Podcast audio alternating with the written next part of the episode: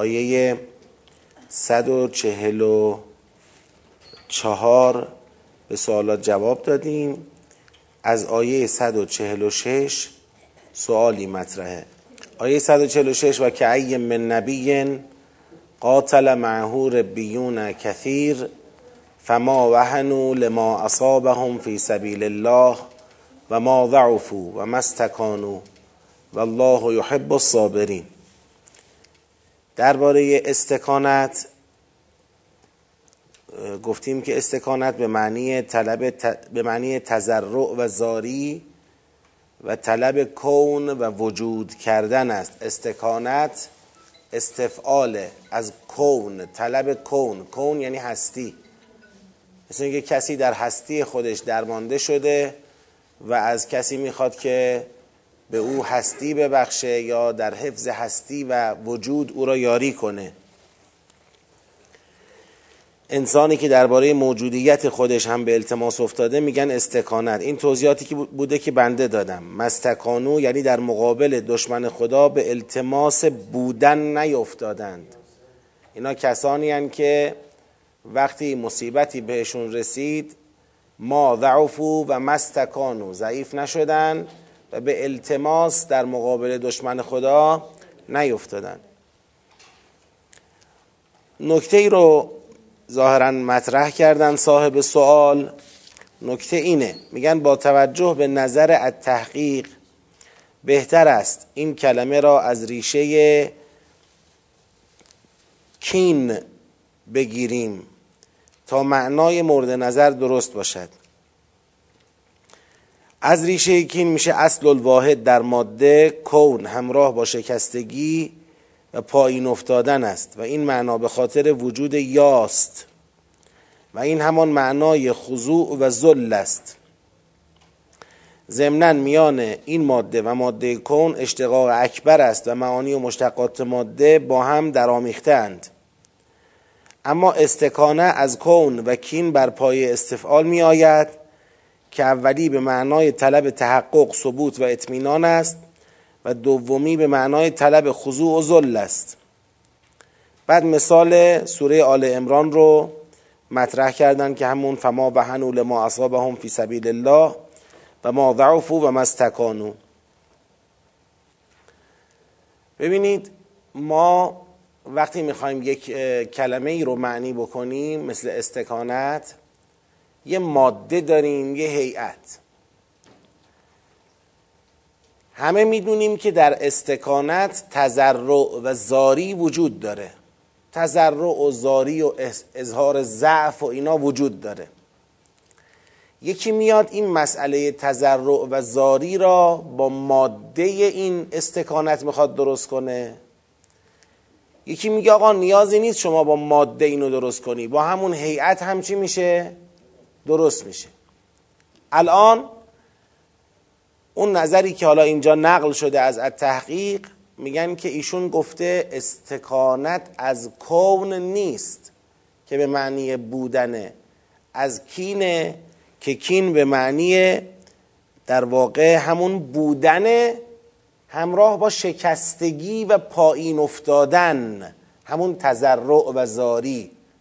میگن اون کون واوش که شد یا شد کین اون یا تبدیل واو به یا به اون معنای بودنی که در کون بود اون معنا را با یه شکستگی همراه کرد. لذا کون یعنی بودن کین یعنی بودن همراه با تزرع زاری شکستگی افتادگی. ایشون میگه استکانت از کون نیست که به معنی طلب بودن است. از کینه که به معنی طلب شکستگی تزرع زاری و امثال این هاست در حقیقت خواسته اون معنای تزرع و زاری استکانت رو با چی درست کنه؟ با ریشه درست کنه با ماده درست کنه. بگه ماده کن نیست کینه. این در حالیه که خود کلمه استکانت چه از کون باشه چه از کین باشه فرقی تو این کلمه نداره تو ظاهر کلمه. یعنی اگر کون را ببری به باب استفعال میشه استکانه اگر کین را ببری به باب استفعال بازم میشه چی؟ استکانه. یعنی ما نمی‌تونیم قطعا بگیم استکانه از کینه نه از کون. اینو نمی‌تونیم بگیم. از طرفی اون ماده معروف حالا کین که ایشون میگه نمی‌دونم ایشون استنباط کرده چنین ماده ای رو یا واقعا وجود داره. حالا برفرض وجودم داشته باشه. نه تحقیق که یک لغت تحلیلی و استنباطیه. باید ببینید در لغتنامه های قدیمی کین وجود داره. مثلا تو مقاییس کین داریم. مثلا توی نمی‌دونم لسان کین داریم به معنی شکستگی. یا اینکه صاحب تحقیق این ماده را میگه داره از روی استکانت میاره بیرون. این فرق داره. این دوتا. اون نگاه کنید به من بگید. ممکنه باشه. من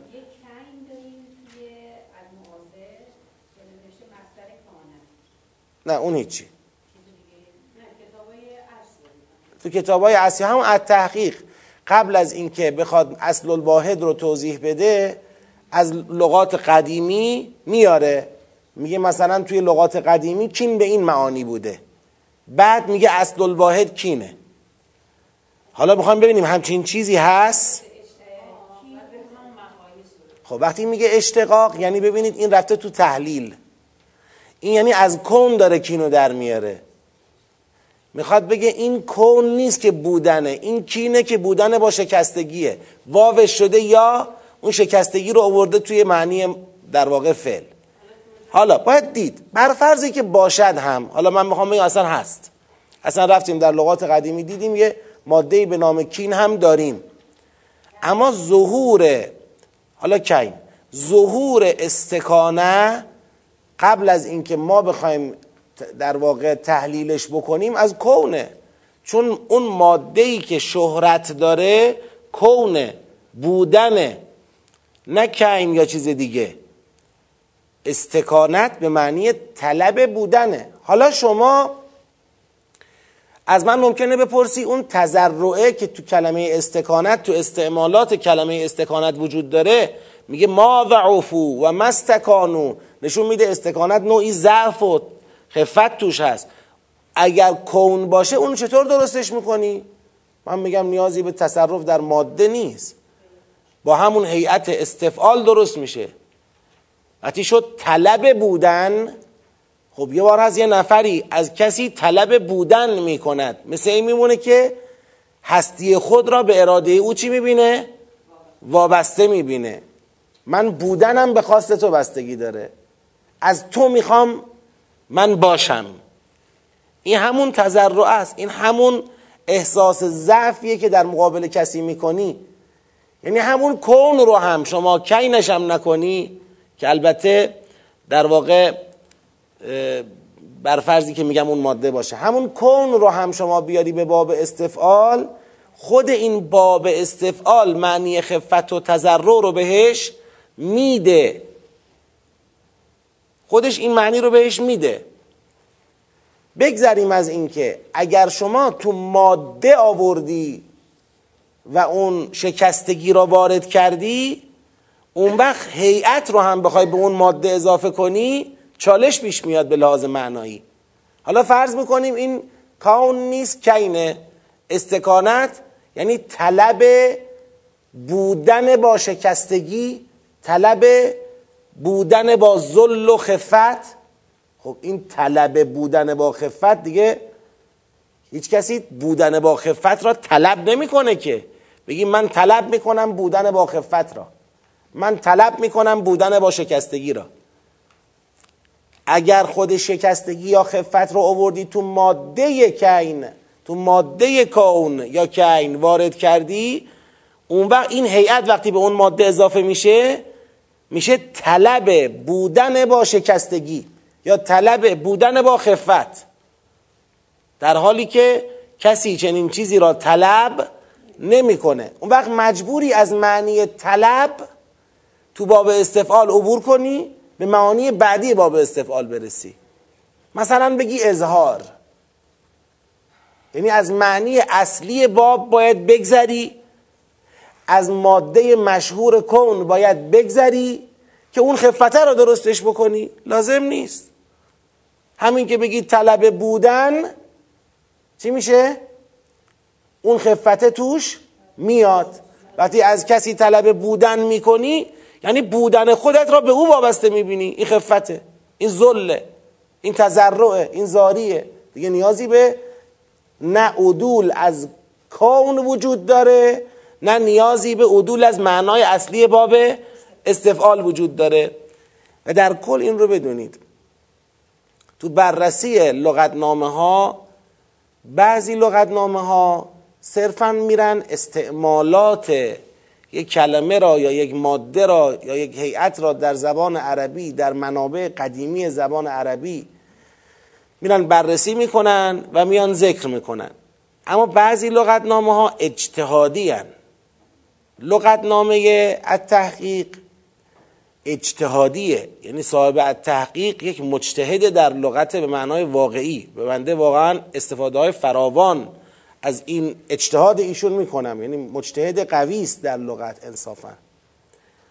اما ما در لغت مقلد کسی نمیشیم که.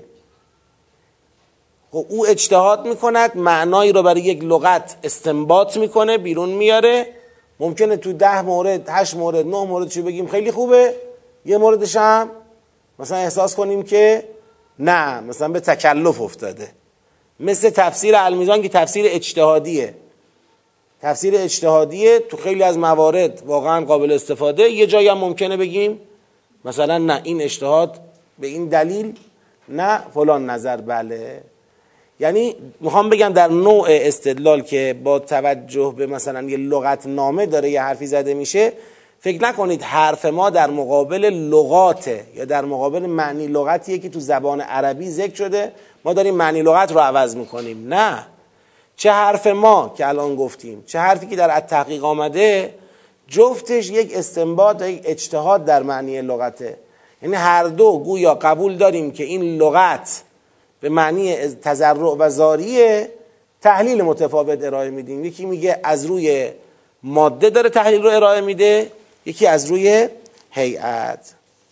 این آیه 146 که حالا جواب سوال داده شد. صلواتی ختم بفرمایید.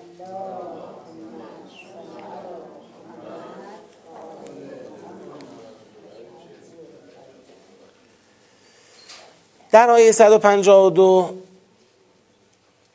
آمده که منکم من یرید دنیا و منکم من یرید الاخره.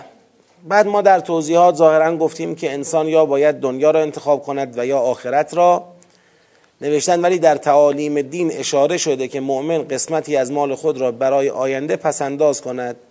این چگونه است در دستوراتی شبیه این؟ حالا نمی‌دونم پسنداز کردن رو برای چی اینجا مطرح کردن.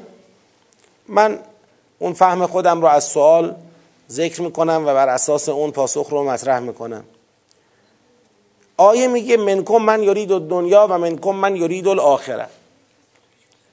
و از بیان آیه پیداست کدوم گروه رو داره تایید می‌کنه؟ گروهی که یرید آخره هستن اونا رو تایید می‌کنه. یعنی اونایی که دنیا را می‌خواهند اونا رو گویا نمیپذیره تختعه می‌کنه. اگر سوال این باشه که آقا به هر حال توی دین ما دنیا رو به کلی جمع نکرده بذاره کنار که بالاخره یه دنیایی هم وجود داره و برای اون دنیا هم یه حساب کتابی آدم داشته باشه یه پسندازی آدم داشته باشه. نمی‌دانم به هر حال به دنیای خودش هم توجهی داشته باشه به رفاه زندگیش توجهی داشته باشه. بالاخره اینا تو دین به کل رد نشده که بگیم دین ما دین تارک دنیاست. مثلا دین دنیا رو باید ترک کنی کلا. توضیح اینه.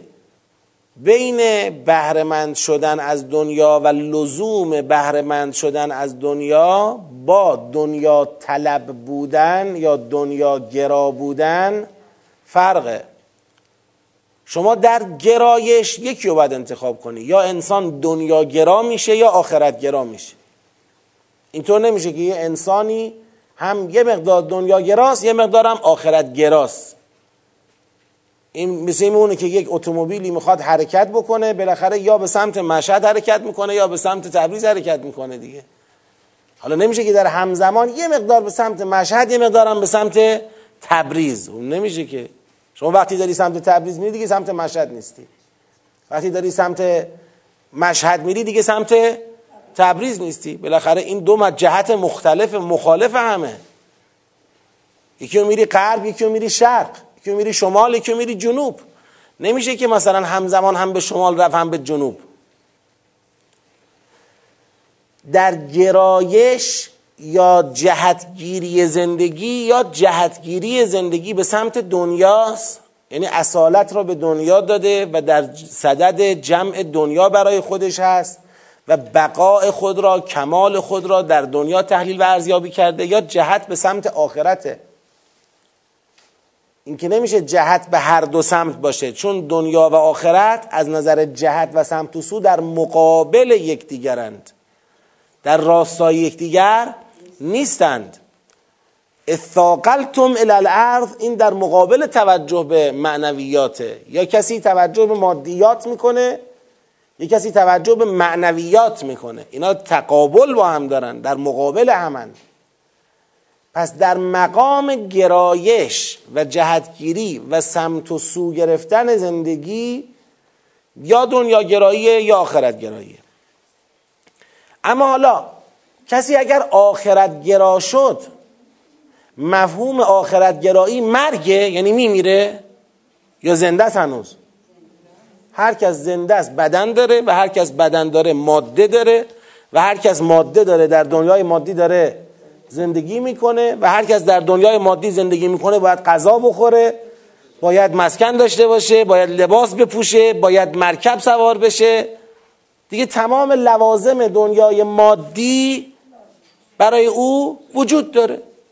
خب پس بهرهمندی از لوازم دنیای مادی به معنی گرایش به ماده نیست.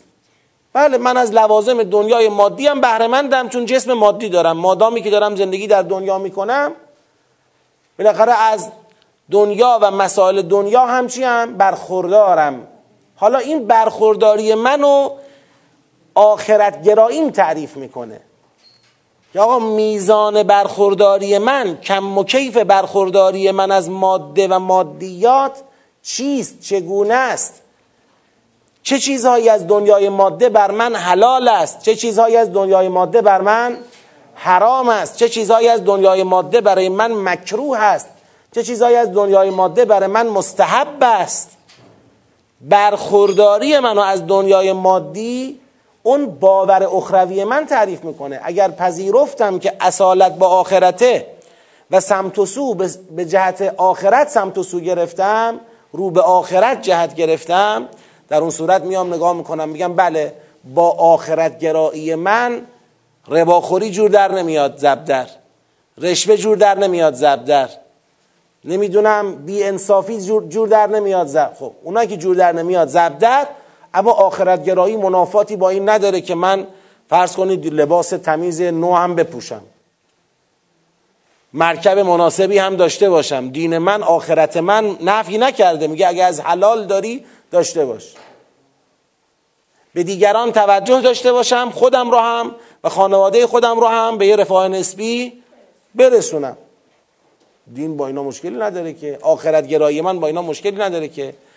پس در گرایش یکیه انتخاب یک سمت. یا دنیا گرایی یا آخرت گرایی. اگر آخرت گرایی شد آیا نفی دنیا میشه؟ نه دنیا محدود میشه. دنیا چارچوب پیدا می‌کنه.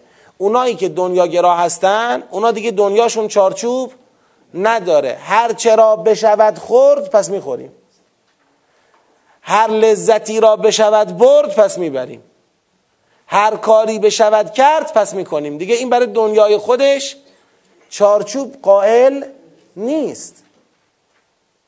باید یه چشمی بالای سر او باشه که او دست به اموال دیگران نبره. و الا برای خودش محدودیتی قائل نیست. حالا اگه آخرتی وجود نداره از مال دیگران به من برسه. چه مشکلی داره؟ تو نوبت دیگران بزنم چه مشکلی داره؟ ربا بگیرم چه مشکلی داره؟ اینطوره. پس مسئله روشن. در آیه 154 گفتن که فرق بین ابتلا و فتنه را بفرمایید. بله لیبتلی الله ما فی صدورکم ولیمحص ما فی قلوبکم والله علیم بذات الصدور. ابتلا به معنی آزمودن آزمودن آزمایش کردن. لتبلون بعدا میاد فی اموالکم و انفسکم. درباره یک چیزی انسان را اگر بیازمایند به اون آزمایش میگن ابتلا. من فرض بفرمایید فرزندی دارم فرزندم رو دوست دارم. اینجا اما معلوم نیست که این حب به من الهیه یا الهی نیست. اینجا معلوم نیست که این منافات با خداگرایی من دارد یا ندارد. یه وقت ابتلا در انفس خدا جان فرزند را می‌گیرد شما را درباره فرزند آزمایش می‌کند. ببینید خب آیا با از دست دادن فرزند شما با خدا دعوات میشه یا نه؟ فکر می‌کنی خدا بهت ظلم کرده یا میگی خب داده بودی خودت داده بودی شکرش بر من واجب بود گرفتی خودت گرفتی صبرش بر من واجبه؟ ابتلا یعنی این آزمودن آزموده شدن در باره یک چیزی. کلمه ابتلا رو عرض کردن. کلمه فتنه یعنی چی؟ کلمه فتنه یعنی جدا کردن خالصی ها و ناخالصی ها از هم جدا کردن یک چیزی که به ظاهر با چیز دیگر عجین و مخلوطه اما می‌خوایم این دوتا رو از هم چیکار کنیم؟ جدا کنیم مثلا فرض کنید طلایی که از معدن استخراج میشه اون طلا با مواد دیگری که غیر طلا هست با هم چی؟ مخلوط عجین یه تیکه است میرن اینو بهش حرارت میدن و در یه فرایند خاص شیمیایی به این حرارت میدن چه می‌کنن چه می‌کنن تو کوره ها قرارش میدن که اون طلای خالص از اون ناخالصی ها چی بشه؟ جدا بشه. میشه طلای خالص. فتنه برای اینه. خب مفهوم این دوتا رو وقتی تشخیص دادیم حالا ممکنه تو مصداق کلمه ابتلا و فتنه رو هم یه جایی جمع بشه. ابتلا یه وقتایی حالت فتنه به خودش می‌گیره از این جهت که آقا این ابتلا آمده تا خلوص ایمان مرا از ناخالصی هایی که در وجودم هست چکار کنه؟ همین ابتلا شد چی؟ فتنه. اومده تا خلوص مرا از ناخالصی های من جدا بکنه. یعنی جهت تعریف و تحلیل ابتلا و فتنه فرق می‌کنه. و الا اونچه ما را مبتلا کرده به نوعی برای ما چیه؟ فتنه است اونچه فتنه ماست به نوعی برای ما چیه؟ ابتلاست ابتلا از زاویه آزموده شدن انسان به او نگاه می‌کنه فتنه از زاویه جداسازی لذا تو فتنه نگاه کنید تو فتنه لزوما آزموده شدن مثبت توش دیده نمیشه. مثلا الان من بخوام براتون مثال بزنم. اگر دشمن بیاد شرایط سختی را در جامعه ایجاد بکنه مثلا هزینه ایمان رو بالا ببره لازم باشه برای حفظ ایمان جان بدی لازم باشه برای حفظ ایمان از امنیتت آسایشت بگذری هزینه ایمان رو بالا ببره. دشمن داره درباره ما چیکار می‌کنه؟ فتنه. اما آیا ابتلا می‌کند ما را همون که داره ما را فتنه می‌کنه؟ ان الذين فتنوا المؤمنین والمؤمنات. او داره برای ما فتنه می‌کند اما ابتلای ما نیست. یعنی هدف او آزمودن ما درباره دنیا نیست. او می‌خواد ایمان ما را از ما جدا کنه. ببینید تو ابتلا این زاویه دیده. تو فتنه. لذا فتنه می‌تونه از جانب دشمن باشه کلمه فتنه برش اطلاق بشه. می‌تونه از جانب خدا باشه. انما اموالکم و اولادکم فتنه. اموال و اولاد فتنه هستن. خب کی این اموال و اولاد فتنه قرار داد برای ما؟ خدا. خدا فتنه قرار داده است نه برای اینکه ایمان را از ما جدا کنه. برای اینکه چیا را از ما جدا کنه؟ ناخالصی هامون رو جدا کنه. ایمانمون بمونه. دشمن با ما فتنه می‌کنه. برای که چیکار کنه؟ ایمانمون رو بگیره ما و کفرمون بمونیم. پس این جداسازی تو فتنه دیده میشه. جداسازی در کوره حوادث جداسازی در لابلای زبانه های آتش در کوره حوادث. این میشه فتنه. حالا از این ور می‌تونه باشه از اون ورم می‌تونه باشه. با اهداف مختلف کلمه فتنه می‌تونه صدق کنه. اما خدا وقتی که فتنه به ما میده این فتنه ابتلاییه. یعنی می‌خواد ما را بیازماید. هدفش اینه که ما آزموده شویم برای درجات بالاتر. آماده شویم مهیا شویم آزموده شویم. یا فلانی آدم کارآزموده ایه یعنی امتحان پس داده. چندین بار توی صحنه‌های مختلف امتحان شده ابتلا شده. به این ترتیب. پس معنی ابتلا و فتنه فرقش تا حدی که حالا میفهمیدیم روشن شد. بفرمایید. امتحان هم اونچه که بنده فهمیدم یا می‌فهمم از امتحان تشخیص. توی استعمالات قرآنی اگر نگاه بکنید درباره زنان مهاجر میگه فامتحنوهن فان علمتموهن مؤمنات. یعنی اون امتحان برای تشخیصه. اصل تشخیص. امتحان ب... اصلا بحث چقدر بودن نبودنش نمی‌تونم. من تو ذهنم میگم اون نکته که باید روش دقت کنم. اصل امتحان برای تشخیص ابتلا برای آزمودن. آزمودن باز با تشخیص. آزمودن تمرین دادنه آزمودن برای تمرین دادنه برای رشد دادن آزمایشات با تشخیص ها فرق می‌کنه. یه بار اینه که یه کسی را مثلا فرض بفرمایید شما میرید در آزمایشگاه مثلا آزمایشگاه طبی. میری یه مقدار از خونت رو اونجا در واقع از شما می‌گیرن تشخیص بدن که آیا شما فلان بیماری را داری یا نداری؟ آیا مثلا کمخونی داری یا نداری؟ این تشخیصیه این امتحانه. اما ابتلا اون کاری که معلم تو مدرسه داره می‌کنه. درسته امتحان می‌گیره تشخیص هم توش هست. که آیا این دانش آموز مثلا یاد گرفت یا یاد نگرفت؟ اما بیشتر از تشخیص رشد دادن توش مد نظره. او بفهمه کجا نقطه ضعف داره رشد کنه. مبتلاست. یعنی برای اینکه او رو مرحله به مرحله رشد بده. در حالی که تو آزمایشگاه شما برای رشد یا برای درمان نیست. یعنی اون تو آزمایشگاه کاری با درمانت نداره. فقط میگه آقا شما این مسئله رو داری یا نداری؟ تموش این تشخیصیه. ابتلا برای آزمودن آزمودن رشد دادن توش هست.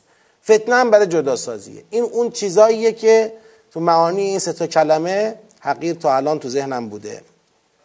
خب آیه 160 هم باز بگیم ان ینصرکم فلا غالب لکم و ان یخذلکم فمن ذا الذی ینصرکم من بعده و علی الله فلیتوکل المؤمنون.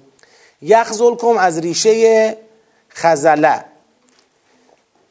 اصل واحد در این ماده ترک یاری و ترک همکاری است و این معنا به اختلاف موارد و اشخاص متفاوت می شود. زیرا مفهوم نصرت و یاری در افراد و مواردش متفاوت است و کاربرد این ماده در مقابل ماده نصر این معنا را تایید می کند. و این یخزلکم فمن ذا الذی ینصرکم من بعده. و خصوصیت اصل در همه مشتقات آن لحاظ می شود المنجد هم گفته خزلان یعنی دست از یاری کسی برداشتن. اما در کلاس خزلان به معنی خاری ترجمه شده اما در آیه در مقابل نصرت آمده. ببینید در جایی که قرار است کسی شما را یاری کند و یاری نمی کند این میشه خزلان. و همین یاری نکردن اون که قرار است شما را یاری کند این همون خار کردن شماست. یعنی درسته حالا شاید به دقت لغت نگاه کنید ما خزلان را به معنی ترک یاری نگفته باشیم تو کلاس اما همین معنا مد نظره.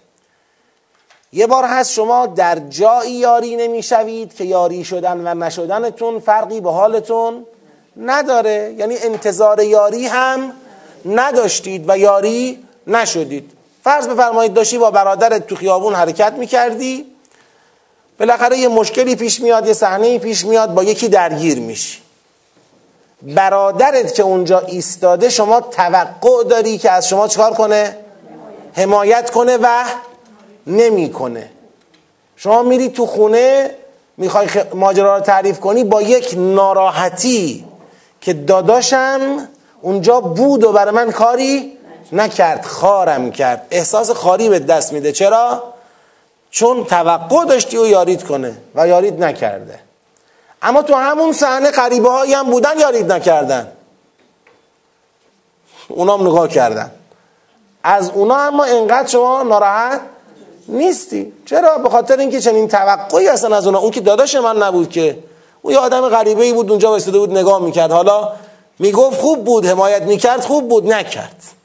یعنی خیلی تو برای شما خارت نمی‌کنه این مسئله در حالی که اولی چرا؟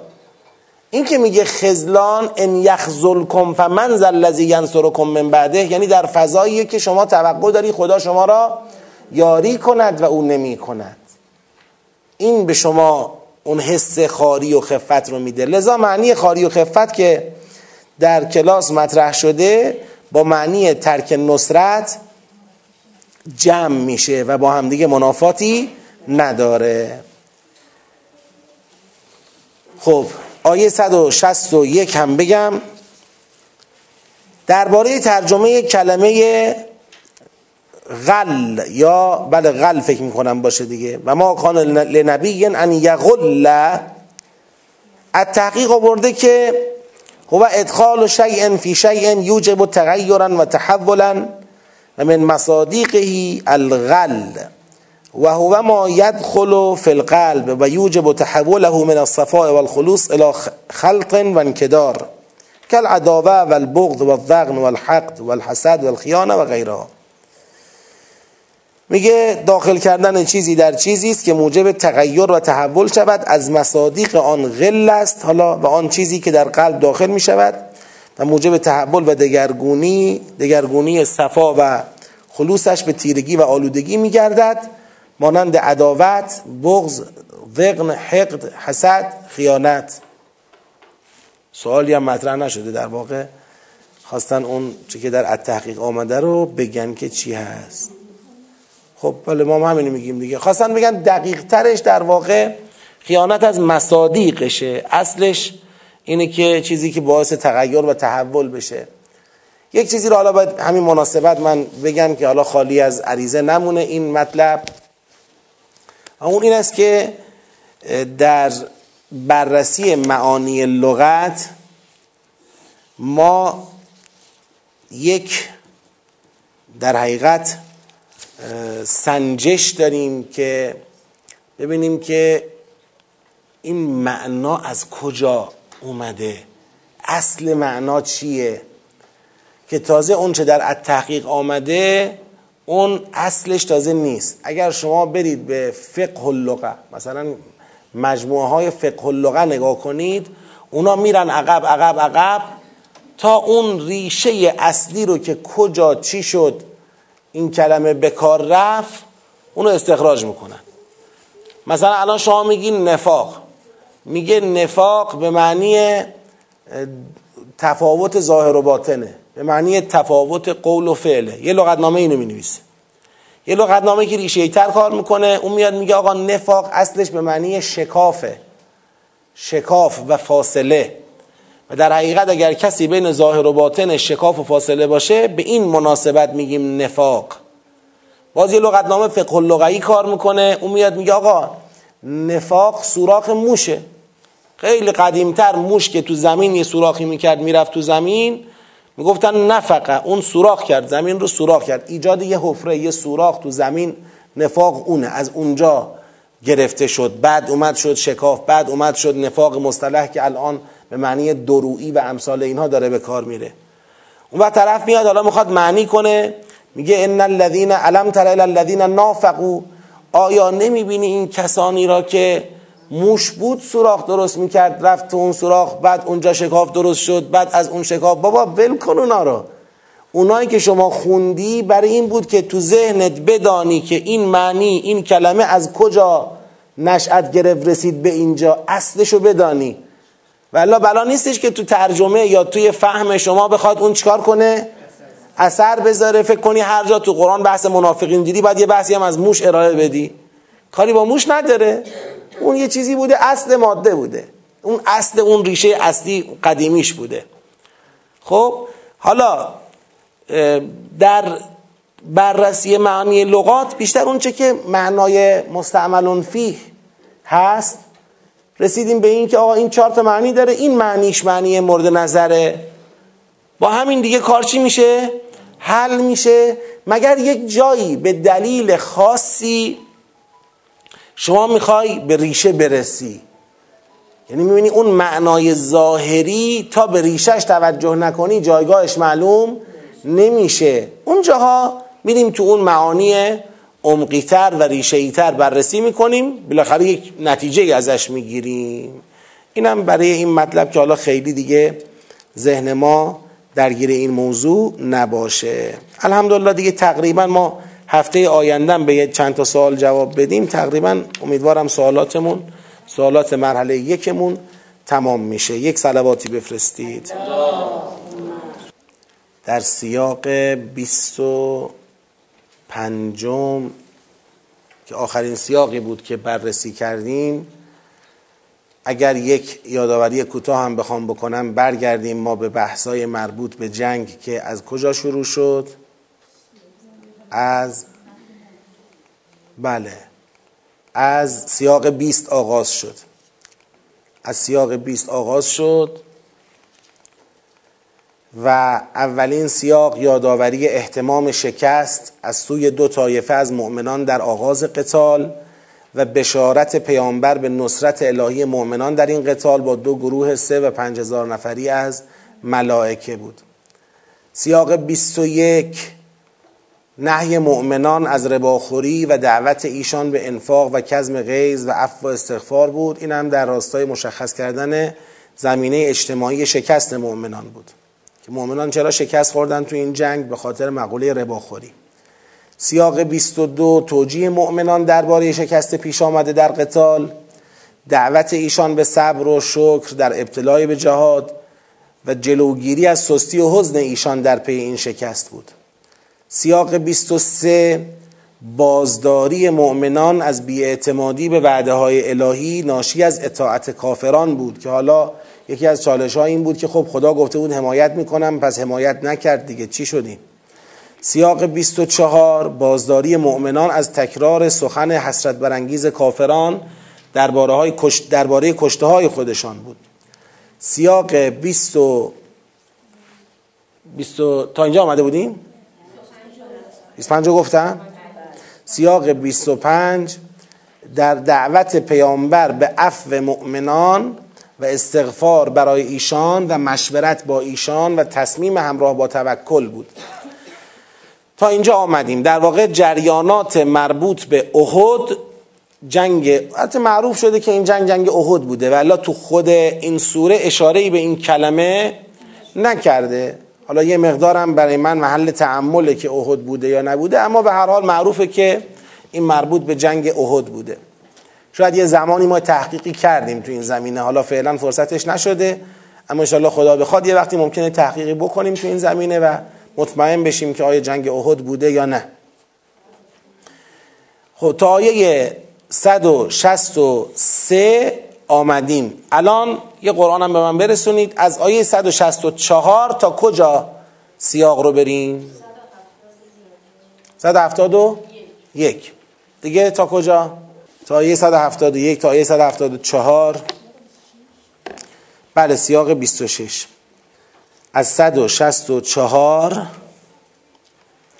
تا 171 و یا 174 لقد من الله على المؤمنين اذ بعث فيهم رسولا من انفسهم يتلو عليهم آياته ويزكيهم ويعلمهم الكتاب والحكمة وإن كانوا من قبل لفي ضلال مبين اولا ما اصابتكم مصیبة قد اصبتم مثلیها قلتم أنا هذا قل هو من عند انفسكم ان الله على كل شيء قدير وما اصابكم يوم التقى الجمعان فباذن الله وليعلم المؤمنين وليعلم الذين نافقوا وقيل لهم تعالوا قاتلوا في سبيل الله أو ادفعوا قالوا لو نعلم قتالا لاتبعناكم هم للكفر يومئذ اقرب منهم للايمان یقولون به افواههم ما لیس فی قلوبهم والله اعلم بما یکتمون. الذين قالوا لاخوانهم وقعدوا لو اطاعونا ما قتلوا. قل فادرؤوا عن انفسكم الموت ان كنتم صادقين ولا تحسبن الذين قتلوا في سبيل الله امواتا بل احیاء عند ربهم يرزقون فرحين بما آتاهم الله من فضله ويستبشرون بالذين لم يلحقوا بهم من خلفهم. الله خوف عليهم ولا هم يحزنون. يستبشرون بنعمة من الله وفضل وأن الله لا يضيع أجر المؤمنين. الذين استجابوا لله والرسول من بعد ما أصابهم القرح. للذین أحسنوا منهم بتقوا أجر عظیم یعنی این آیه را از 171 جدا میگید میشه این الذین صفت مؤمنین 171 نیست و ان الله لا یضیع اجر المؤمنین الذين استجابوا لله و الرسول من بعد ما اصابهم القرح. درسته؟ پس 172 از 171 نه جدا نمیشه. و دومین وصفش الذين قال لهم الناس ان الناس قد جمعوا لكم فاخشوهم فزادهم ایمانا وقالوا حسبنا الله ونعم الوكيل فانقلبوا بنعمة من الله وفضل لم يمسسهم سوء. واتبعوا رضوان الله والله ذو فضل عظيم. انما ذلكم الشيطان يخوف اولياءه فلا تخافوهم وخافون ان كنتم مؤمنين. 175 را میگیم از 174 چی میشه؟ جدا میشه. میشه نمیشه؟ میشه؟ خب اونی که می‌خواد بگه جدا میشه یه استدلالی بکنه. کی میگه جدا می‌شود؟ یک استدلال کنه. ببینید راجع به مؤمنین در آیه 171 دو تا الذین آورد. یه الذین این بود که استجابوا لله و رسول من بعد ما اصابهم القرح. یه الذین این است که الذین قال لهم الناس ان الناس قد جمعوا لكم فاخشوهم فزادهم ایمانا. یعنی یه کسانی هستن مؤمنین که وقتی هم میان بهشون میگن آقا مردم جمع شدن اینا رو بترسونن که و هم بابا بترسید. این جنگ از اون جنگا نیست تا برید جلو همتون کار همتون ساخته است. فخشه و هم می‌خوان وحشت ایجاد کنن. اما اینا وحشت نمی‌کنن که هیچ فزادهم ایمانا و قالوا حسبنا الله نعم الوکیل فانقلبوا به نعمت من الله و فضل لم یمسسهم سوء و تبعوا رضوان الله و الله ذو فضل عظیم. یعنی این آیه 174 فنقلبوی آیه 174 کیا هستن؟ مؤمنینی که نترسیدند از اجتماع مردم نترسیدند وحشت نکردند. حالا خدا میگه انما ذالکم الشیطان یخوف اولیاءه. اونایی که تابع شیطانند بله اونا میترسند چون شیطان اولیاء خود را میترساند. اما شما اگر مؤمنید و خافون فلا تخافوهم. شما از اونا نترسید و خافون ان کنتم مؤمنین. یعنی داره نتیجه می‌گیره از این بحث که اگر شما مؤمنین چنینند پس شما هم اگر مؤمنید چنین باشید. مؤمنین چنینند که از اجتماع دشمن نمی ترسند شما هم اگر مؤمنید چنین باشید. پس آیه 175 هم از قبلش جدا نیست. اما 176 ولا يحزنك الذين يصارعون في الكفر انهم لن يضر الله شيئا. يريد الله الا يجعل لهم حظا في الاخره و لهم عذاب عظیم راجب این آیه نظر بدید. یعنی اون جریان مؤمنین و استجابت و نمی‌دونم وحشت نکردن و اینا دیگه چی شد؟ تمام شد مخاطب اینجا پیغمبر است. می‌خواد به پیغمبر بگه کسانی که مسارعه در کفر می‌کنن سرعت به سمت کفر می‌گیرن باعث ناراحتیتون نشوند که دیگه اینو ادامه میده. ان الذين اشتروا الكفر بالایمان لن يضر الله شيئا ولهم عذاب علیم. بعد باز ادامه میده و لا یحسبن الذين كفروا انما نملی لهم خیر خیر لانفسهم انما نملی لهم لیزدادوا اثما ولهم عذاب. مهین ما کان الله لیذر المؤمنین على ما انتم علیه حتی یمیز الخبیث من الطیب الاخر پس آیه 176 شروع سیاق جدیده. از آیه 164 تا آیه 175 به عنوان سیاق جدید شناخته میشه. بریم حالا این آیات رو بخونیم به قصد اینکه با فضای سخنش یک ارتباطی بگیریم. بسم الله الرحمن الرحیم. لقد من الله على المؤمنین اذ بعث فیهم رسولا من انفسهم یتلو علیهم آیاته و یزکیهم و یعلمهم الکتاب و و من قبل لفی ضلال مبین. این لقد من الله علی المؤمنین با توجه به ذهنیتی که از سابقه سیاق ها و آیات بعدی ما داریم خود این بار یک فضای سخن توش هست. با توجه به اون ذهنیت قبلی و بعدی که ما از آیات داریم. اون ذهنیت این بود در فضایی این آیات دارن سخن می‌گویند که پیامبر از ناحیه یک عده‌ای چیه؟ متهمه. پیغمبر متهمه به این که مردم رو تشجیع کرده ترغیب کرده به شرکت در جهاد و گفته که خدا یاری می‌کنه. اینا هم رفتن پشت سر ایشون به فرمان ایشون تو میدان و نتیجه برعکس شده شکست خوردن. پس پیغمبر متهمه که آیا به هر حال شما پیغمبر بودی شما گفتی ما به شما اعتماد کردیم این حرفا. خب؟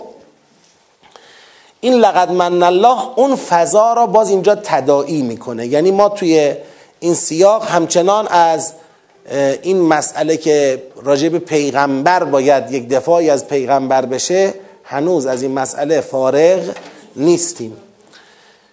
اولا ما اصابتکم مصیبتون قد اصبتم مثلیها قلتم انا هذا. این دقیقا باز یک قسمت یک عنصر فضای سخنیه. آیا بناس وقتی یه مصیبتی به شما رسید که قبلا خودتون دو برابرش رو به دیگران چکار کردید؟ وارد کردید. حالا امروز خودتون مصیبت زده شدید. آیا بناز یه مصیبتی به شما رسید؟ برگردید بگید انا هازا این دیگه چیه؟ یعنی نتونید تحلیلش بکنید. قل هو من عند انفسکم.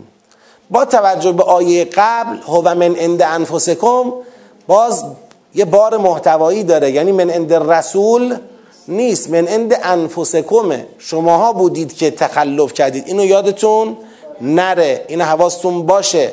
شماها بودید تخلف کردید توی این جریان. الان این بیاعتمادیه به پیغمبر که در واقعی قبلی شکل گرفته داره مانع میشه از بازسازی لشکر. برای همین تو این فضا خدا میگه اولا این پیغمبر که لقد من الله علی المؤمنین این پیغمبر. و بعد این مصیبتی که امروز به شما رسید نگید اناهازا اناهازا از کجا اومد؟ که با این اناهازا تو ذهنتون بخواید نوک پیکان اتهام به سمت کی بگیرید؟ رسول بگیرید. قل هو من عند انفسکم. بگو تقصیر خودتون بوده. از خود شما این مصیبت وارد شد. ان الله علی کل شیء قدیر. خب ولی رو اینا خیلی رو این قسمت ها مانور نمیده. بیشتر بحث رو منتقل می‌کنه به اینکه فلسفهش چی بوده. و ما اصابکم یوم التقى الجمعان فباذن الله ولیعلم المؤمنین ولیعلم الذین نافقوا داره اشاره می‌کنه به حکمت. معلوم میشه که پاکسازی هایی که سیاق های قبل انجام داده نگاه کنید در سیاق قبلی پاکسازی هایی که در سیاق قبل انجام داد بازداری مؤمنان از بیاعتمادی به وعده های الهی. اونجا پاکسازی کرد. آقا اینکه خیال کنید خدا وعده داده وعده خدا درش تخلف شده اینطور نیست. این تفکر رو کافران می‌خوان به شما القا کنن. خودتون کوتاهی کردین. اینجا گفته بود. بازداری مؤمنان از تکرار سخن حسرت برانگیز کافران درباره کشته های خود. پاکسازی کرد. اینکه بگید اینا مردن کشته شدن ما ضرر کردیم ما خسارت کردیم بدبخ شدیم اگر نمی جنگیدیم اگر گوش نمی دادیم اینطوری بخواید تحلیل بکنید اینم خدا قبول نکرده بود. و اینجا دعوت پیامبر به عفو یعنی هم مؤمنان را راجع به پیغمبر توجیه کرده بود هم پیغمبر را راجع به مؤمنان که عفوشون کن ازشون بگذر. بار دیگر با اینا مشورت کن بر خدا توکل کن جلو برو. نباید توقف کنید تو این نقطه. پس این کارا انجام شده بود. الان وقتی اینجا میاد میگه که در واقع این به ازن الله بوده ولی یعلم المؤمنین ولی یعلم الذین نافقو اینجا دیگه داره اون فلسفه نهایی رو میگه که آقا بگذارید این مطلب رو براتون روشن کنیم که یک چنین اتفاقی که افتاد امروز این اتفاق مبدع تفکیک دو گروه در جامعه شماست.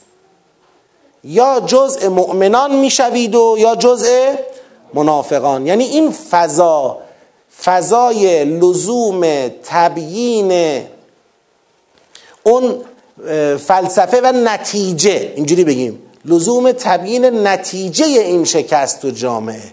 که اگر شما این نتیجه گیری را نکنی هزاری هم که پاکسازی های قبلی انجام بشه باز هم این بازسازی لشکر اتفاق نمیفته بله آقا شکست خوردیم علتش این بوده. رباخوری کرده بودیم از اونجا لطمه خوردیم. شکست خوردیم علتش این بوده. به خاطر دنیاگرایی وسط جنگ دچار فشل و تنازع و اسیان شدیم. باشه اینا همه قبول علت اینا بوده. الان به وعده های الهی بی اعتماد شدیم. نه بی اعتماد نباشیم. دیگه باشه بی اعتماد به وعده های الهی نیستیم. الان نمی‌دونم درباره کشتگانمون دلمون پر از حسرته. باشه دیگه دلمون پر از حسرت نیست درباره کشتگانمون. همه قبول همه درست. اما اینا آیا می‌تونه منجر بشه به اینکه تو این نقطه جدید الان بعد از این شکست و بعد از این ضربه ای که خوردیم آماده باشیم دو مرتبه لشکر را بازسازی کنیم و جنگ را به فرماندهی پیغمبر ادامه بدیم یا نه؟ دیگه بریم تو لاک دفاعی و بریم تو خونه هامون رو کز کنیم و کار تمام شد. این روشنسازی برای این نقطه است. میگه به ازن الله ولی یعلم المؤمنین ولی یعلم الذین نافقو. یعنی آقا الان مسئله یه مسئله جدیه تکلیف ایمان و نفاق اینجا روشن میشه. کسی اگر اینجا حاضر نشد بیاد تو میدان کنار پیغمبر بار دیگر استجابت کنه خاص با ذهنیت های سابق که خدا پنبشو زد خدا جوابشو داد خاص با تکرار اون حرفا. همون راه انفعال و راه توقف و ترک تبعیت از پیغمبر رو در پیش بگیره این به سمت نفاق. مؤمن اونیه که استجابت کند من بعد ما اصابهم القرح استجابت بکنند که حالا انشالله می‌رسه به این جریان. ببینید اینا الذين استجابوا لله و رسول من بعد ما اصابهم القرح. پس فضا چی شد؟ بله تو این فضا پیغمبر همچنان یه گوشه ای از ذهن مؤمنین سوال راجبش هست. از طرف دیگر بفرمایید عدم قدرت تحلیل مسئله شکست از جانب مؤمنین وجود داره و اینکه توی سازماندهی جدید نگرانی از اینکه نکند مؤمنین بغلتند به سمت جریان نفاق. یعنی بعد از این شکستی که اتفاق افتاده و الان پیغمبر می‌خواد بازسازی کنه نکند بغلتند به سمت نفاق و هنوز اون حرفا رو بخوان تکرار بکنن. بگن آقا نه ما که نمی‌تونیم به جنگیم و با بحانه های اینطوری از تبعیت پیغمبر و مؤمنین سر باز بزنند. کسانی که هنوز فکر می‌کنند اتفاقاتی که قبلا افتاد به معنی این بود که خدا به وعده های خود عمل نکرد. اتفاقاتی که قبلا افتاد اگر ما باور نمی کردیم پیغمبر را اعتماد نمی کردیم به پیغمبر تو جنگ شرکت نمی کردیم این همه الان کشته رو دستمون نبود این اندیشه ها نکند مؤمنین بقلتن به این وادی. باز میریم جلوتر. ولا تحسبن الذين قتلوا في سبيل الله امواتا بل احیاء این قسمت های در واقع هدایتی این سیاقه که آقا شما باید اینجوری باشید. استجابت لله و رسول من بعد ما اصابهم القهر. دیگه از اینا فضای سخن استخراج نمی کنیم تا برسیم به این قسمت که بله راجب مؤمنین میگه الذين قال لهم الناس ان الناس قد جمعوا لكم فاخشوهم فزادهم ایمانا. این نشون میده این بازسازی لشکر داره در چه فضای اتفاق میفته؟ در فضایی که ان الناس قد جمعوا لكم یعنی الان اگر لشکر بازسازی شد استجابت پیغمبر شد کنار پیغمبر قرار گرفتن تبعیت کردند اینا می‌تونن برن با همون جماعتی که جمع شدن روبرو بشن بجنگن و جلوی تسلیم و سقوط را بگیرند. و اما اگر اینجا اجابت دعوت پیغمبر نشد اعتماد به پیغمبر نشد به جریان نفاق گرایش پیدا کردند اون وقت باید در واقع شهر را به دشمن واگذار بکنن. ان الناس قد جمعوا لكم یعنی تو این فضا داره حرف می‌زنه. الان اگر اومدید یعنی صحبت سر تسلیم شدن یا جنگیدنه. پیغمبر همچنان میگه باید بجنگیم اما اونایی که نمی‌خوان حرف پیغمبر تو جامعه نفوذ پیدا کنه اونا دنبال چی هن طبیعتا؟ تسلیم. تسلیم. یعنی یا آقا دشمن فرض کنید جبهه رو شکست داده الان دور شهر اردوگاه رو زده آماده ورود به شهره. یا باید بریم بجنگیم یا بالاخره باید شهر رو تحویل بدیم بریم دیگه. مسئله انقدر تو این نقطه حیاتی بوده. و سوره با عظمتی مثل آل امران که مباحث اول سوره رو یادتون هست مباحث محکم متشابه آیات قرآن و بحثای اینطوری بود و بحثای اهل کتاب بود یه بخش اعظم از آیاتش به این پدیده پرداخته. این جنگ حالا هر جنگی که بوده در تاریخ اسمش هر چه که بوده احد بوده یا نبوده اون چه از آیات سوره آل امران برمیاد بعد از اینکه ضربه را خوردن اصابهم القرح اتفاق افتاد بعد از خوردن ضربه من بعد ما اصابهم القرح اینجا مسئله اعتماد دوباره به پیغمبر و یا بی اعتمادی به پیغمبر اعتماد دوباره به وعده های الهی و یا بی اعتمادی به وعده های الهی نگاه درست درباره کشته ها و یا نگاه غلط درباره کشته ها این مسئله ها حیاتی بوده. یعنی الان در نقطه ای این حرفها تأثیر گذاره که اگر جریان ایمانی اعتماد کرد ایمان آورد باور کرد تبعیت کرد که جنگ ادامه پیدا می‌کنه به سمت پیروزی اما اگر اینجا خودشو باخت و میدان رو واگذار کرد دیگه باید بره به سمت چی؟ طبیعتا شکست و تسلیم نهایی پس فضای سخن فضایی است که لزوم درک صحنه است که آیا ما خواهیم توانست جزء مؤمنان به پیغمبر باشیم یا توی این وقایع در جریه منافقان قرار طبقه بندی بشیم. خب. حالا یک بار با هم دیگه بخونیم. بسم الله الرحمن الرحیم. اولا راجع به پیغمبر خدا حرف می‌زنه. لقد من الله على المؤمنین اذ بعث فیهم رسولا من انفسهم یتلو علیهم آیاته و یزکیهم و یعلمهم الکتاب و الحکمه و ان كانوا من قبل لفی ضلال مبین. پیغمبر رو از یاد نبرید که کی بوده. این پیغمبری که امروز شده سیبل اتهام افکنی و اتهام زنی منافقین می‌خوان شکست رو گردنش بندازن این همون پیغمبریه که خدا به واسطه این پیغمبر بر مؤمنین منت نهاد. در بین مؤمنین رسولی را مبعوث کرد در بین ایشان رسولی را مبعوث کرد از خودشان این مؤمنین قبل از اینکه مؤمنین باشن طبق سوره جمعه امیگینن دیگه. رسولی را مبعوث کرد از خودشان یتلو علیهم آیاته و یزکیهم و یعلمهم الکتاب و الحکمه. ایاتون باشه در دور اول زیل این آیه مطلب مهمی رو گفتیم. اون چه که در حقیقت تلاش میشه توی فضای جامعه القا بشه یه وقتایی تفکیک بین معلم بودن مربی بودن پیغمبر بودن با چیه؟ با رهبر بودن فرمانده بودن این تفکیک بین این دو مقوله از بلا بلای جان انسان ها بوده در طول تاریخ یعنی هر جایی که می‌خواستن تخلف کنن از فرمان یک ولی الهی یک امام برحق یک رسول برحق در جایی که نمی‌تونستن امامت و رسالت و اون علم و تقوای بیشتر او را نمی‌تونستن زیر سوال ببرن چی زیر سوال میبردن؟ فرماندهی او را سیاست بلد بودن او را قدرت مدیریت او را اینا را زیر سوال میبردن. این یه تفکیک ناسوابه. مگر میشه کسی واسطه هدایت و نجات یک امتی است؟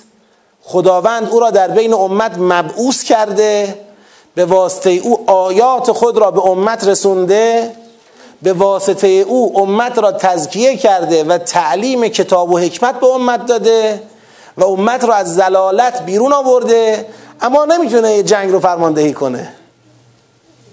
این چه تفکیک ناسوابیه؟ فرماندهی جنگ چی می‌خواد که اون نداره؟ اون چه برای فرماندهی جنگ لازم است او سرچشمه داره. او اصلشو داره. او کلشو داره. بعد شما می‌خواید چی زیر سوال ببرید؟ شما نگاه کنید در خطبه فدکیه حضور ذهن دارید.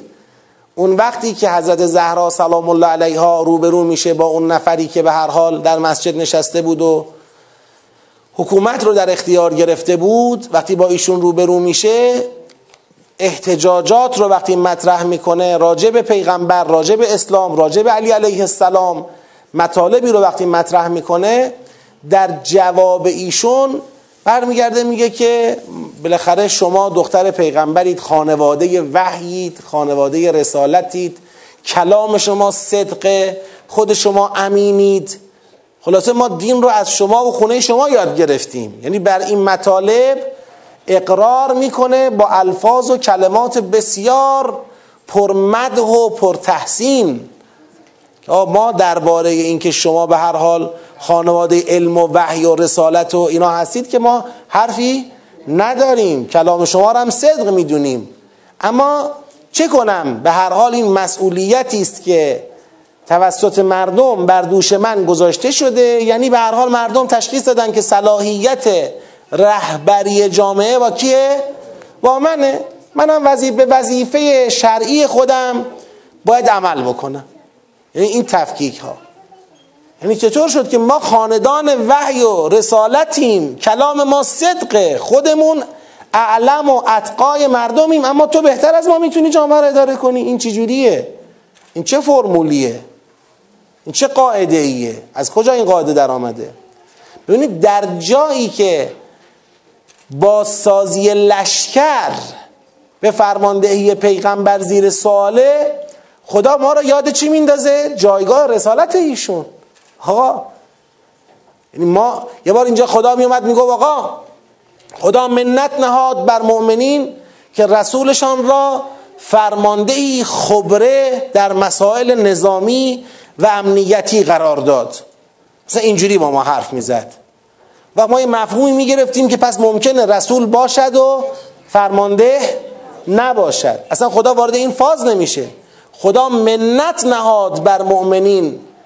چرا که مبعوث کرد در بین ایشان رسولی را از خودشان که آیات او را بر ایشان تلاوت کنند. این رسول الله یعنی هرچی میگه از طرف خدا میگه. اگه ایشون بلد نیست یعنی خدا بلد نیست.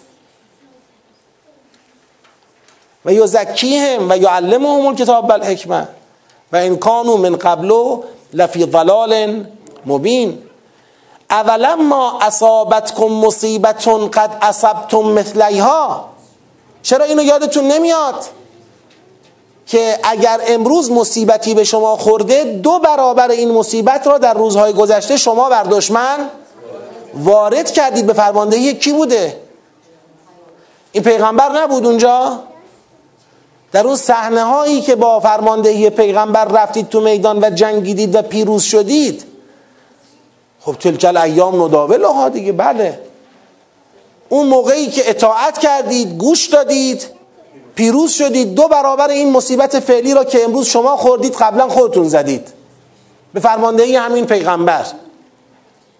حالا یه مصیبتی به شما وارد شده که ما در آیات قبلی تحلیل کردیم که این مصیبت هم تقصیر خود شما بوده. الان می‌خواید بگید انا هازا یعنی می‌خواید همین رو یک بهانه ای قرار بدید که پس پیغمبر صلاحیت فرماندهی ندارد. پس پیغمبر صلاحیت بازسازی لشکر برای مقابله با دشمن را ندارد. چون سری اول چنین شد چنان شد.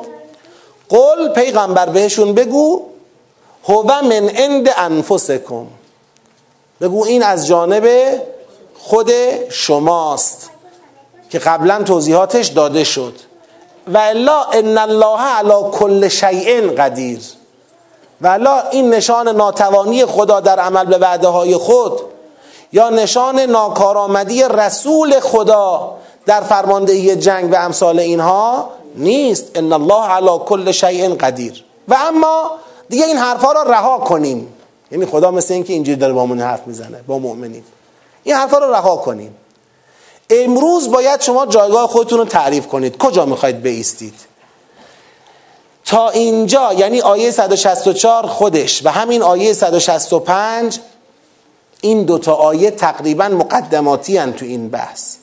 بحث اصلی اینجاست. و ما اصابکم یوم التقى الجمعان فباذن الله ولیعلم المؤمنین ولیعلم الذین نافقوا. دیگه بذارید پرونده را ببندیم. تا اینجا همش خدا داره کجدار و مریض با مؤمنان صحبت می‌کنه. کجدار و مریض چه شکلیه این شکلیه که میگه آقا این این بود این این بود گذشتیم از شما بخشیدیم شما را. دو بار گفت بخشیدیم شما را. توضیح داد وعده های ما دروغ نبود. توضیح داد به هر حال فرماندهی پیغمبر مشکل نداشت. توضیح داد که مسئله از کجا بود؟ فرهنگتون غلط بود. رواخوری تو فرهنگتون داشتید. یه مشکل بود. بعد دنیاگرایی به وجود آمد. دنیاگرایی تو میدون جنگ کار دستتون داد. دو طایفه از شما حاضر نشدن هیچ جور فرمان بپذیرن. فشل اومد تنازع اومد اسیان اومد. چه اومد؟ اینطوری صحبت ها رو کرده همش دوستانه باشون چکار کرده؟ صحبت کرده. اما دیگه باید تکلیف رو روشن کنید. این سیاق سیاق روشن کردن تکلیفه. دیگه باید تکلیف رو روشن کنید. هر چه شد به ازن الله شد. و به ازن الله شد تا امروز مؤمنان از منافقان چی بشن؟ جدا بشن. ولی یعلم ولی یعلم المؤمنین ولی یعلم الذین نافقوا الاخر خب.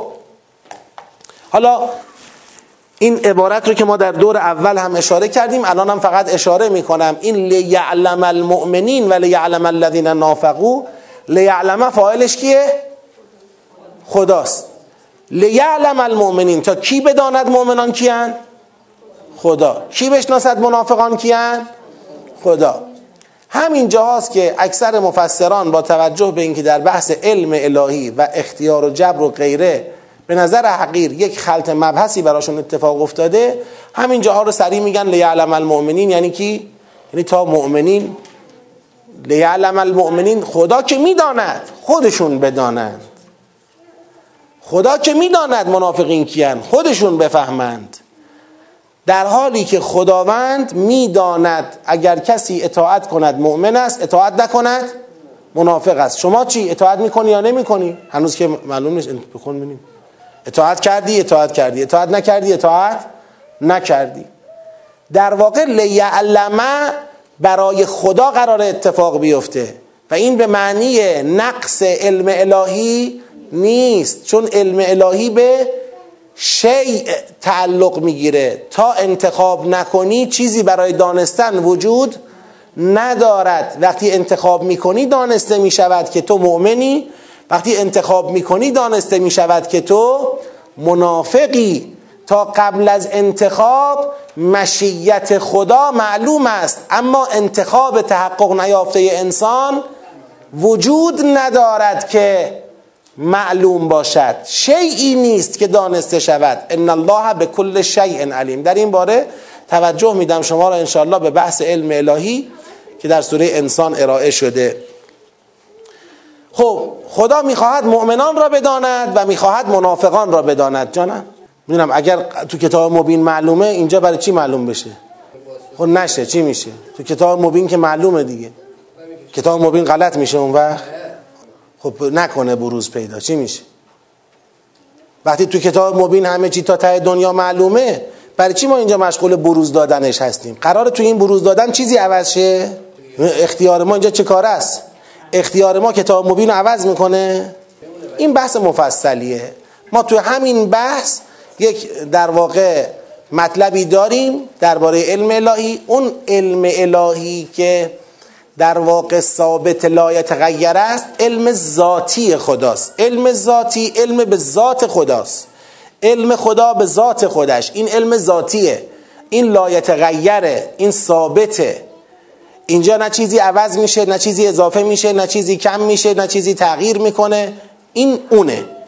اما یه علم فعلی الهی داریم. علم فعلی نسبت آگاهی خدا از مخلوقه. علم فعلی نسبت خدا و مخلوقه. با علم ذاتی فرق می‌کنه که نسبت خدا با خودشه. علم به ذاته. در علم فعلی ان الله به کل شیء علیم. یک مشیت وجود دارد. مشیت چیه؟ مشیت تمام راه های ممکن پیش روی شماست.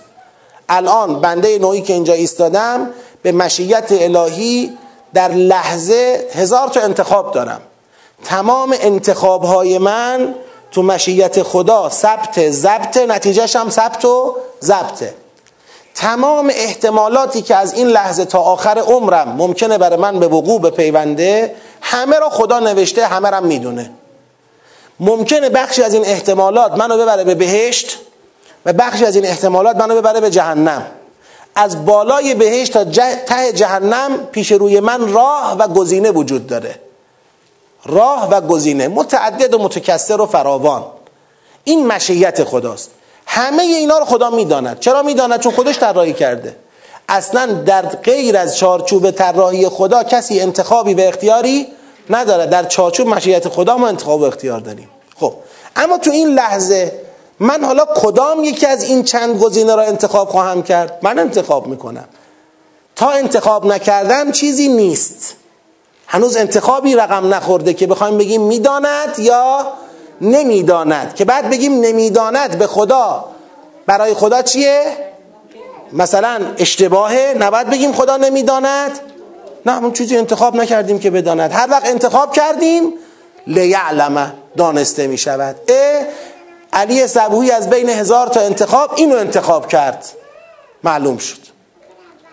پس وقتی شما انتخاب می‌کنی معلوم می شود تا انتخاب نکنی چیزی برای معلوم شدن وجود ندارد. اون چه در کتاب مبین هست این نیستش که علی صبوهی قرار است در فلان طبقه بهشت باشد. این در کتاب مبین هست. دیگه بقیهش فیلم داره بازی می‌کنه تا برسه به تهش. نه.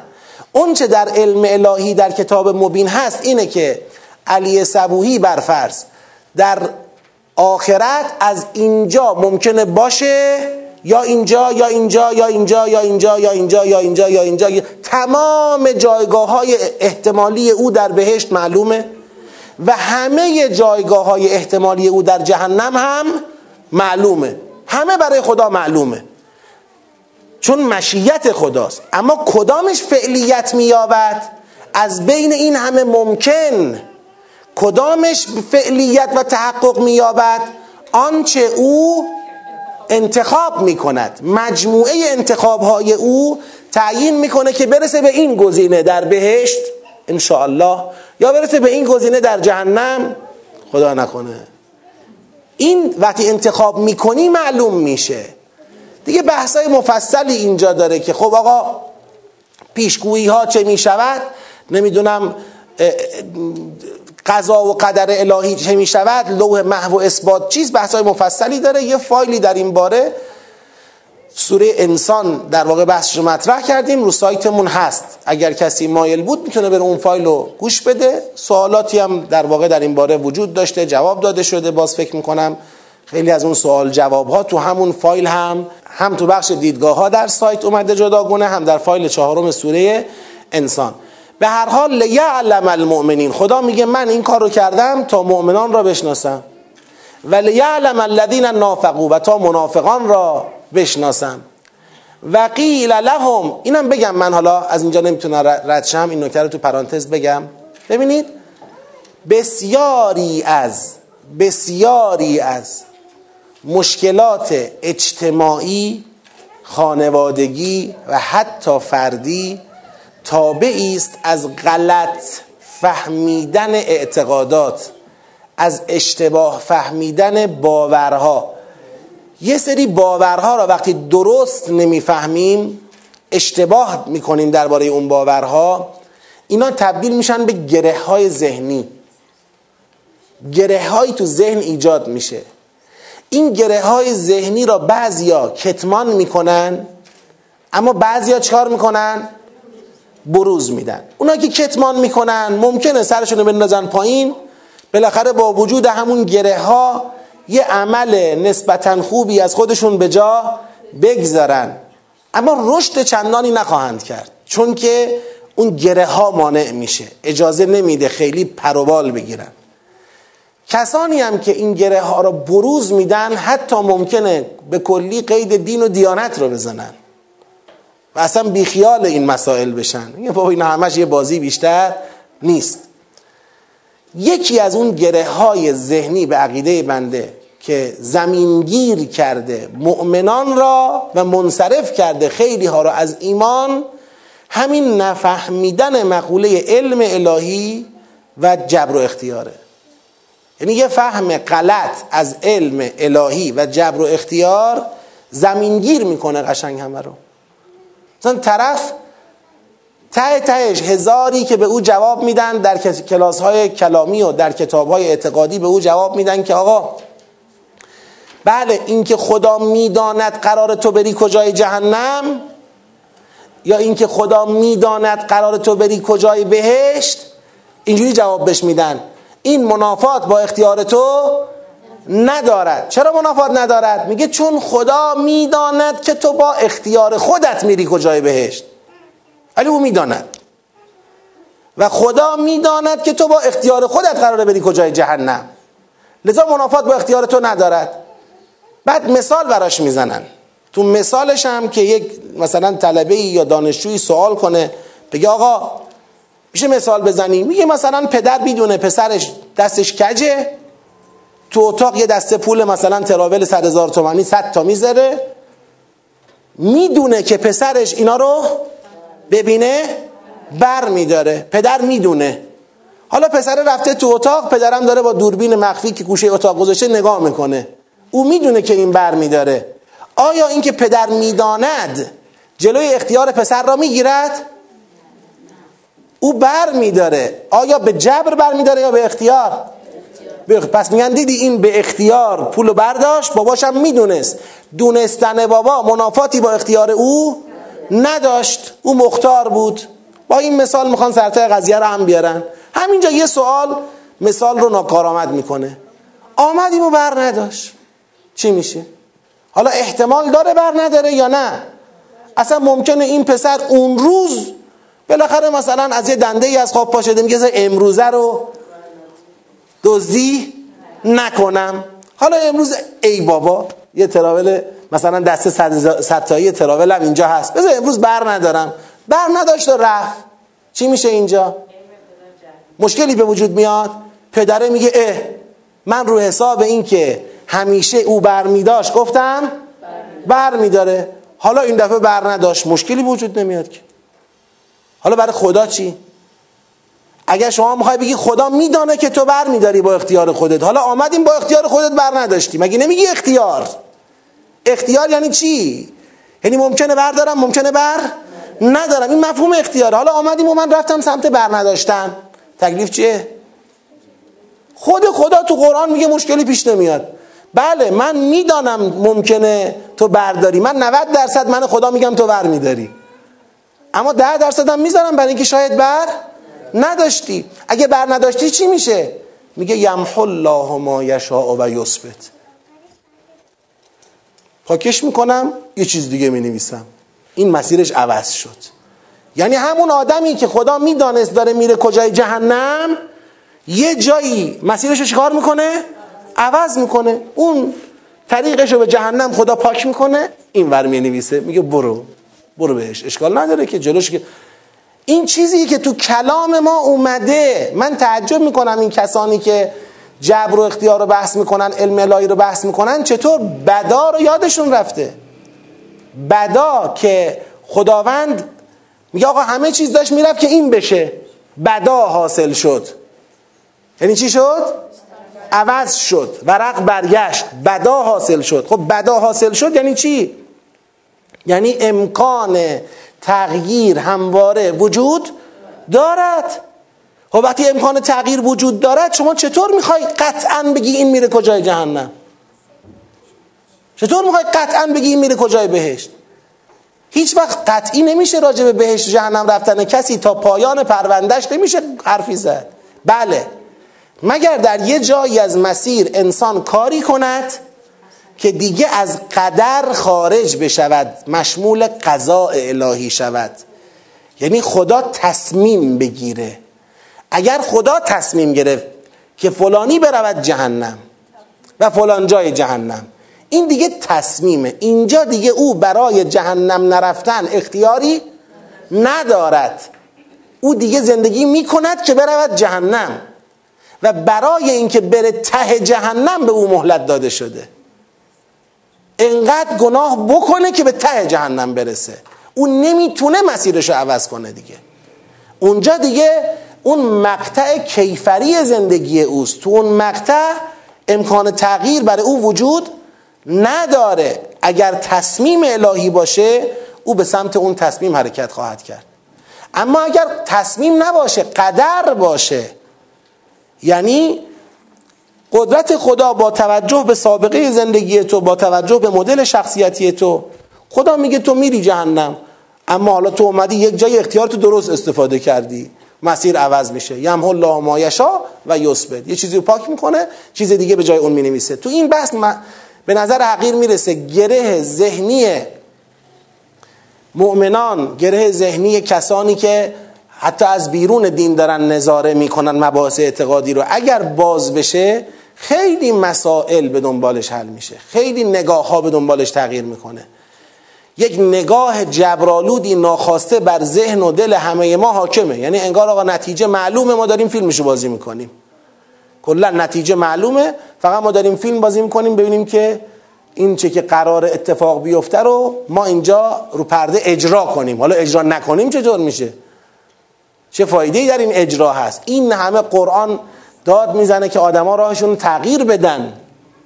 این تغییر دادن پس خواسته شده از انسان ها نمی‌تونیم اینا رو با یک خدا می‌داند تو با اختیار خودت بهش می‌روی یا خدا می‌داند تو با اختیار خودت جهنم می‌روی حلش بکنیم.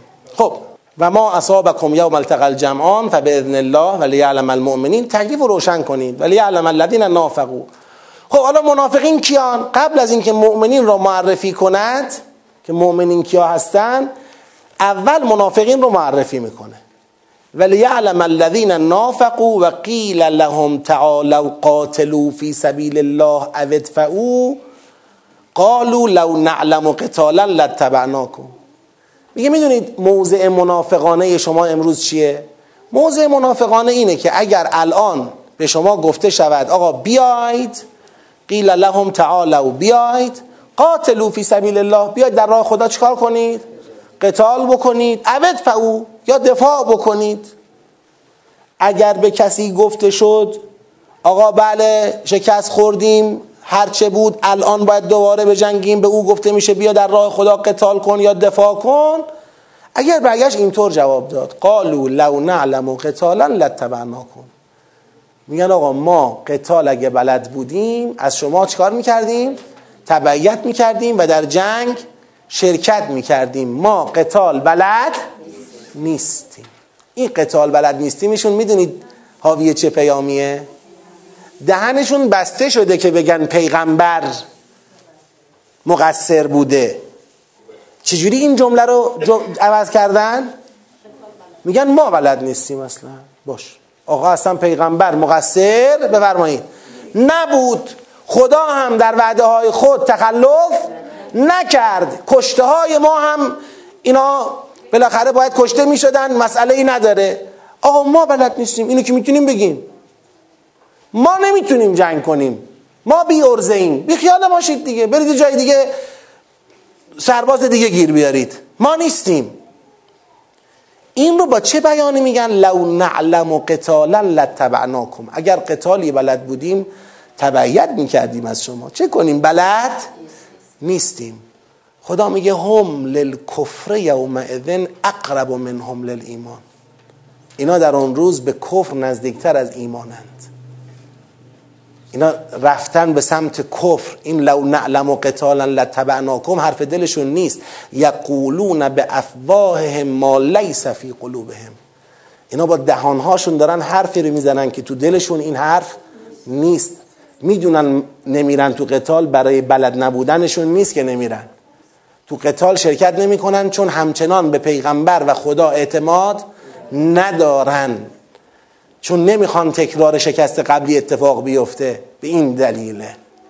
والله اعلم به ما یکتمون. خدا آگاه هست به آنچه اینها در دلهاشون چیکار می‌کنن؟ کتمان می‌کنن. اینا تو دلشون هنوز پاک نشده. هنوز راجع به وعده های خدا دلشون صاف نیست. هنوز راجع به اعتماد به پیغمبر دلشون صاف نیست. والله اعلم به ما یکتمون. اینا کسانی هن الذین قالوا لاخوانهم و قعدوا اینا به اون برادرانی که می‌خوان مجاهدت کنند می‌گویند در حالی که خودشون نشسته اند. اینا می‌گویند لو اطاعونا ما قتلو. درباره برادران خود در حالی که خود نشسته اند می‌گویند لو اطاعونا ما قتلو. اگر از ما اطاعت کرده بودند کشته نمی شدند قل فدرعوا عن انفسکم الموت ان کنتم صادقین. بگو اگر راست میگید اطاعت از شما باعث کشته نشدنه پس لطفا خودتون نمیرید. اگر راست می‌گویید. خودتون می‌تونید نمیرید که امروز اطاعت از خودتون رو باعث کشته نشدن بقیه می‌دانید. این میشه موضع منافقانه. موضع منافقانه در صحنه کنونی این است که آماده نباشی حاضر نباشی در جنگ چیکار کنی؟ شرکت بکنی. بهانه بیاری که لو نعلم و قتالا لتبعناکم بلد بودیم به جنگیم می اومدیم اما بلد نیستیم. چه کنیم؟ ما بلد نیستیم به جنگیم. پس نمیاییم نه اینه مگه خدا می‌خوای بگی تو خلف وعده نکردی؟ نه اینه مگه می‌خوای بگی پیغمبر تقصیر کار نبود؟ پس ما تقصیر کار بودیم دیگه پس ما بلد نیستیم دیگه. ول ما رو ول برید دنبال یکی دیگه. یعنی همچنان معتقدم خودت اشتباه کردی. همچنان معتقدم تو اشتباه داشتی تو خلف وعده کردی. رسول تو ما رو فریب داد رسول تو اشتباه کرد. فقط دیگه نمی‌تونم اینا رو به زبون بیارم چون دیگه دهنم بسته است. قرآن اومده وسط. چی بگم؟ لو نعلم قتالا لاتبعناکم هم للکفر یومئذ اقرب منهم للایمان. خب این شد منافقین. گفته بود ولی یعلم المؤمنین ولی یعلم الذین نافقوا خب این منافقین. مؤمنین کیان؟ میفرماید ولا تحسبن الذین قتلوا فی سبیل الله. گریز می‌زنه. از همین لو اطاعونا ما قتلوا گریز می‌زنه به لا تحسبن. تا مؤمنین رو معرفی کنه. ولا تحسبن الذین قتلوا فی سبیل الله امواتا. کسانی رو که در راه خدا کشته شدند اینها را مردگان حساب نکن. بل احیاء عند ربهم یرزقون زندگانی هستند که نزد پروردگارشون روزی داده میشن. فرحین به ما آتاهم الله خوشحالند از چه خدا به ایشان داده است من فضله. و یستبشرون بالذین لم یلحقوا بهم من خلفهم. اینها طلب بشارت می‌کنن از خدا برای کسانی که هنوز به اینا ملحق نشدن از پشت سر. یعنی اینا از خدا بشارت را می‌گیرن میدن به کسانی که امروز روی زمینند. گفتید دیگه در دور اول توضیحات شد دادیم. یکی از ویژگی های شهدا اینه که الهام بخش مجاهدان راه خدا هستند. از جانب خدا برای مجاهدانی که هنوز به اونها ملحق نشدند از طرف خدا بشارت میدند که چی؟ الله خوف علیهم ولا هم یحزنون. میگن بیاید اینجا خوبه نگران نباشید خوفی نیست حزنی نیست راه درسته اونجا که ما رسیدیم همونجا بود که به ما وعده داده بودند شما هم بیاید برسید به ما. یعنی اینها دارن از عالم بالا مجاهدان مؤمن را رو زمین چه می‌کنن؟ دلداری میدن تشریع می‌کنن ترغیب می‌کنن که بیاید راه همینه. یستبشرون به نعمت من الله و فضل و ان الله لا یضیع اجر المؤمنین. میگن بشارت باد بر شما ای مجاهدان راه خدا. بشارت باد بر شما نعمتی از جانب خدا و فضل الهی. بشارت باد بر شما که همانا خدا اجر مؤمنین را ضایع نمی کند. ما رسیدیم دیدیم بیاید ببینید. مؤمنین کیان حالا؟ این منافقین معرفی شدن.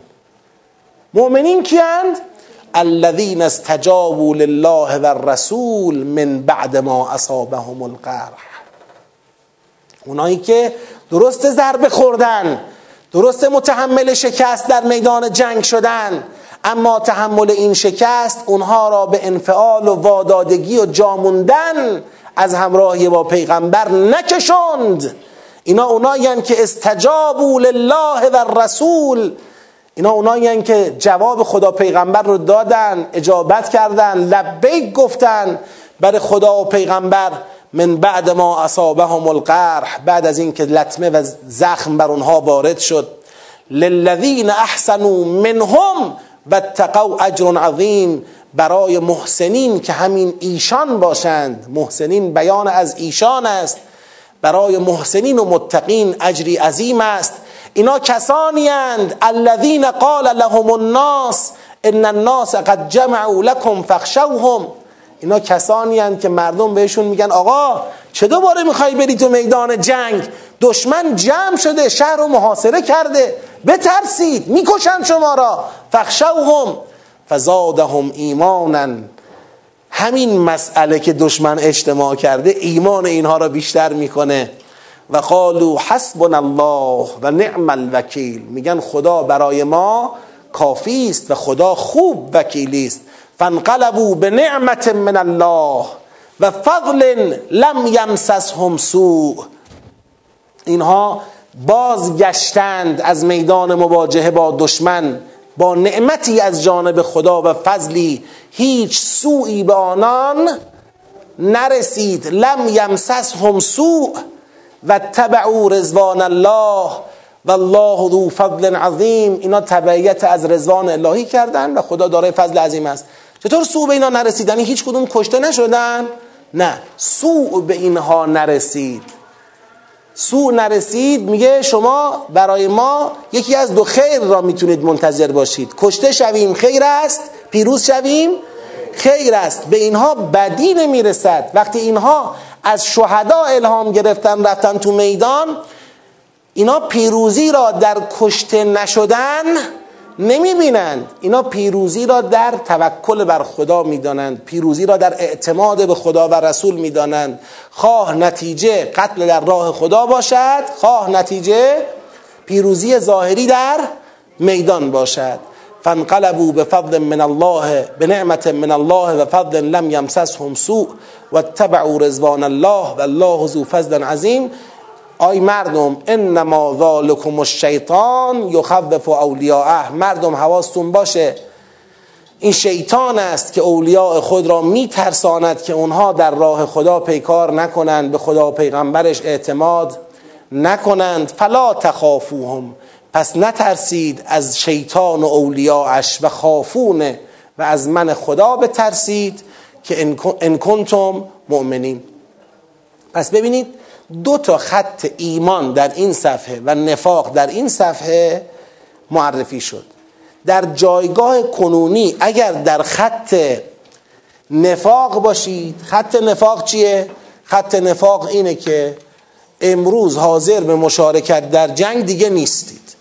به بهانه اینکه ما جنگ بلد نیستیم از حضور در میدان قتال و دفاع خودداری می‌کنید. اجابت دعوت پیغمبر نمی کنید کسانی تو این خطند که نگاهشون به کشته شدن در راه خدا اینه که چی؟ که اگر لو اونا ما قتلو نگاهشون اینه که اگر ما از راه پیغمبر بخوایم بریم کشته میشیم هدر میریم اما اگر در گذشته هم از حرف ما گوش می‌کردن معلومه اینا کسانی هن که در سری قبلی هم چی بودن؟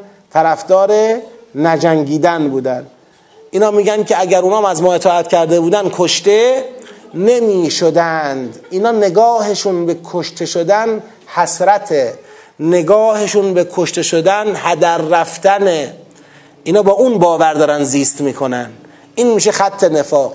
خط ایمان میشه چی؟ خط ایمان اصلا شروعش از همین قتل فی سبیل الله مؤمنان اونایین که از کشتگان راه خدا الهام می‌گیرند بشارت می‌گیرند و دعوت خدا پیغمبر را اجابت می‌کنن در میدان جهاد فی سبیل الله حاضر میشن ضرر هم نمی کنند بعد تو آیه پایانی میگه اگر مؤمنید از مسیر خوف و ترس که شیطان القا می‌کنه حرکت نکنید. ترس از خدا بجاست. که اگر کسی از خدا بترسه باید فرمان خدا را اطاعت بکنه. خب حالا اگه بخوایم جمع کنیم. مصیبتی که تو جنگ پیش اومد این مصیبت امروز برای شما یک آزمونه. آزمون ابتلاعه که مؤمن را از منافق چکار کنه؟ جدا بکنه. منافق اونیه که تو این مصیبت از تبعیت پیغمبر و مؤمنان سرباز می‌زنه به بهانه اینکه جنگ بلد نیستم. مؤمن اونیه که در با وجود شکلگیری این مصیبت با ایمان بالاتر همچنان اجابت خدا و پیغمبر می‌کنه و آماده جهاد فی سبیل الله میشه. مصیبت پیش آمده در جنگ آزمونی برای تفکیک مؤمنان از منافقان. منافقان کسانی هستند که مصیبت پیش آمده را دستاویزی برای ترک تبعیت از پیامبر و مؤمنان به او قرار می‌دهند و از جهاد سر باز می‌زنند. مؤمنان کسانی هستند که از کشتگان راه خدا الهام می‌گیرند و با روحیه بالا و ایمان قویتر به جهاد خود ادامه می‌دهند.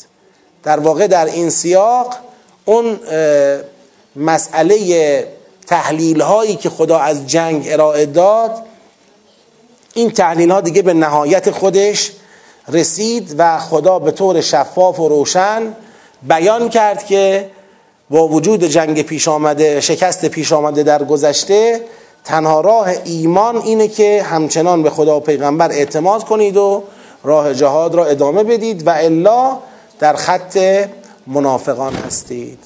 خدایا بله بفرمایید. ما چیزی که سراحتا بخواد بخوره فقط به یک گروه که اون روز دچار فشل شدن تو آیات من ندیدم. یه فشلی به وجود آمده. بله این فشل باعثش یه ای بودن. اما لطمه به همه خورده. لشکر دچار هزیمت و شکست شده. لذا ممکنه کسی تو اون فشل موثر نبوده. اما امروز متأثر از اون فشل در خط منافقانه. می شود اونا را همچنان میدانداران خط نفاق دانست. اما نه اینکه فقط اینا هستن الان تو خط منافقین. بله بالاخره میدانداری جریان نفاق امروز هم عقلا هم به بیان آیات با کسانیه که دیروز باعث شکست خودشون بودن. این روشنه. اما اینکه ما می‌تونیم سراحتا بگیم که فقط همونا امروز تو خط نفاق قرار می‌گیرن نه. این همه تلاش آیات برای اینه که اونا یارکشی نکنن. اولا از بین خودشون اونا که هدایت پذیرن هدایت بشن. چون لقد عفا الله عنکم. خدا بخشید دیگه. خدا اون فشل و تنازع و اسیان قبلی را بخشید. پس اینا می‌تونن جزء مؤمنان بشن. و همچنین نگرانیم از اینکه نکند مؤمنان جزء منافقان شوند. یعنی از دو طرف راه را نبندیم. همین. و الا اصل میدانداری درسته. بله سوال چی بود؟ بفرمایید. بله بله بله. همین مقدار که توی توضیح جهت هدایتی آوردیم دستاویزی برای ترک تبعیت از پیامبر و مؤمنان به او اون که بحثش در جلسه گذشته مفصل ارائه دادم. نه درباره اون مسئله من مطمئنم اما اینکه تو این سیاق مقدمه است. تو این سیاق مقدمه است هم 164 مقدمه است هم 165 به بیانی مقدمه است. و اونم اینه که به هر حال دیگه این بحثایی که پیغمبر مقصر بود یا نبوده بذارید کنار. امروز خطتون رو روشن کنید. نفاق یا ایمان؟ اینه. و الا اصل مطلب را تو آیات قبلی بهش پرداخته بود. یه جورایی تو اینجا از اون چه قبلا گفته بود یک در واقع معلفه ای رو وارد این سیاق کرد. در همین اندازه. بله. به نظر حقیر اشتباهه. لو نعلم قتالا لتبعناکم یعنی اگر قتال بلد بودیم از شما تبعیت می کردیم اینه. نه اینکه اگر می‌دونستیم جنگ هست ما می اومدیم اون گویا اصلا قبل و بعد و این سیر و همه رو ندیده. آره. نه نه نگفتم شرکت نکردن. گفتم از این جمله لو اونا ما قتلو معلوم میشه که در دور اول اینا منادیان نجنگید نجنگید بودن. همون طائفتانی که گفت اول این جریان. دو طایفه ای که اصلا مایل به جنگ نبودن همونا باعث فشل و تنازع و اسیان شدن. بله بله. یعنی می‌خوان بگن ما همون موقع هم گفتیم نباید جنگید. پیغمبر قبول نکرد. اگر از حرف ما اطاعت می‌شد امروز این همه کشته رو زمین نداشتیم.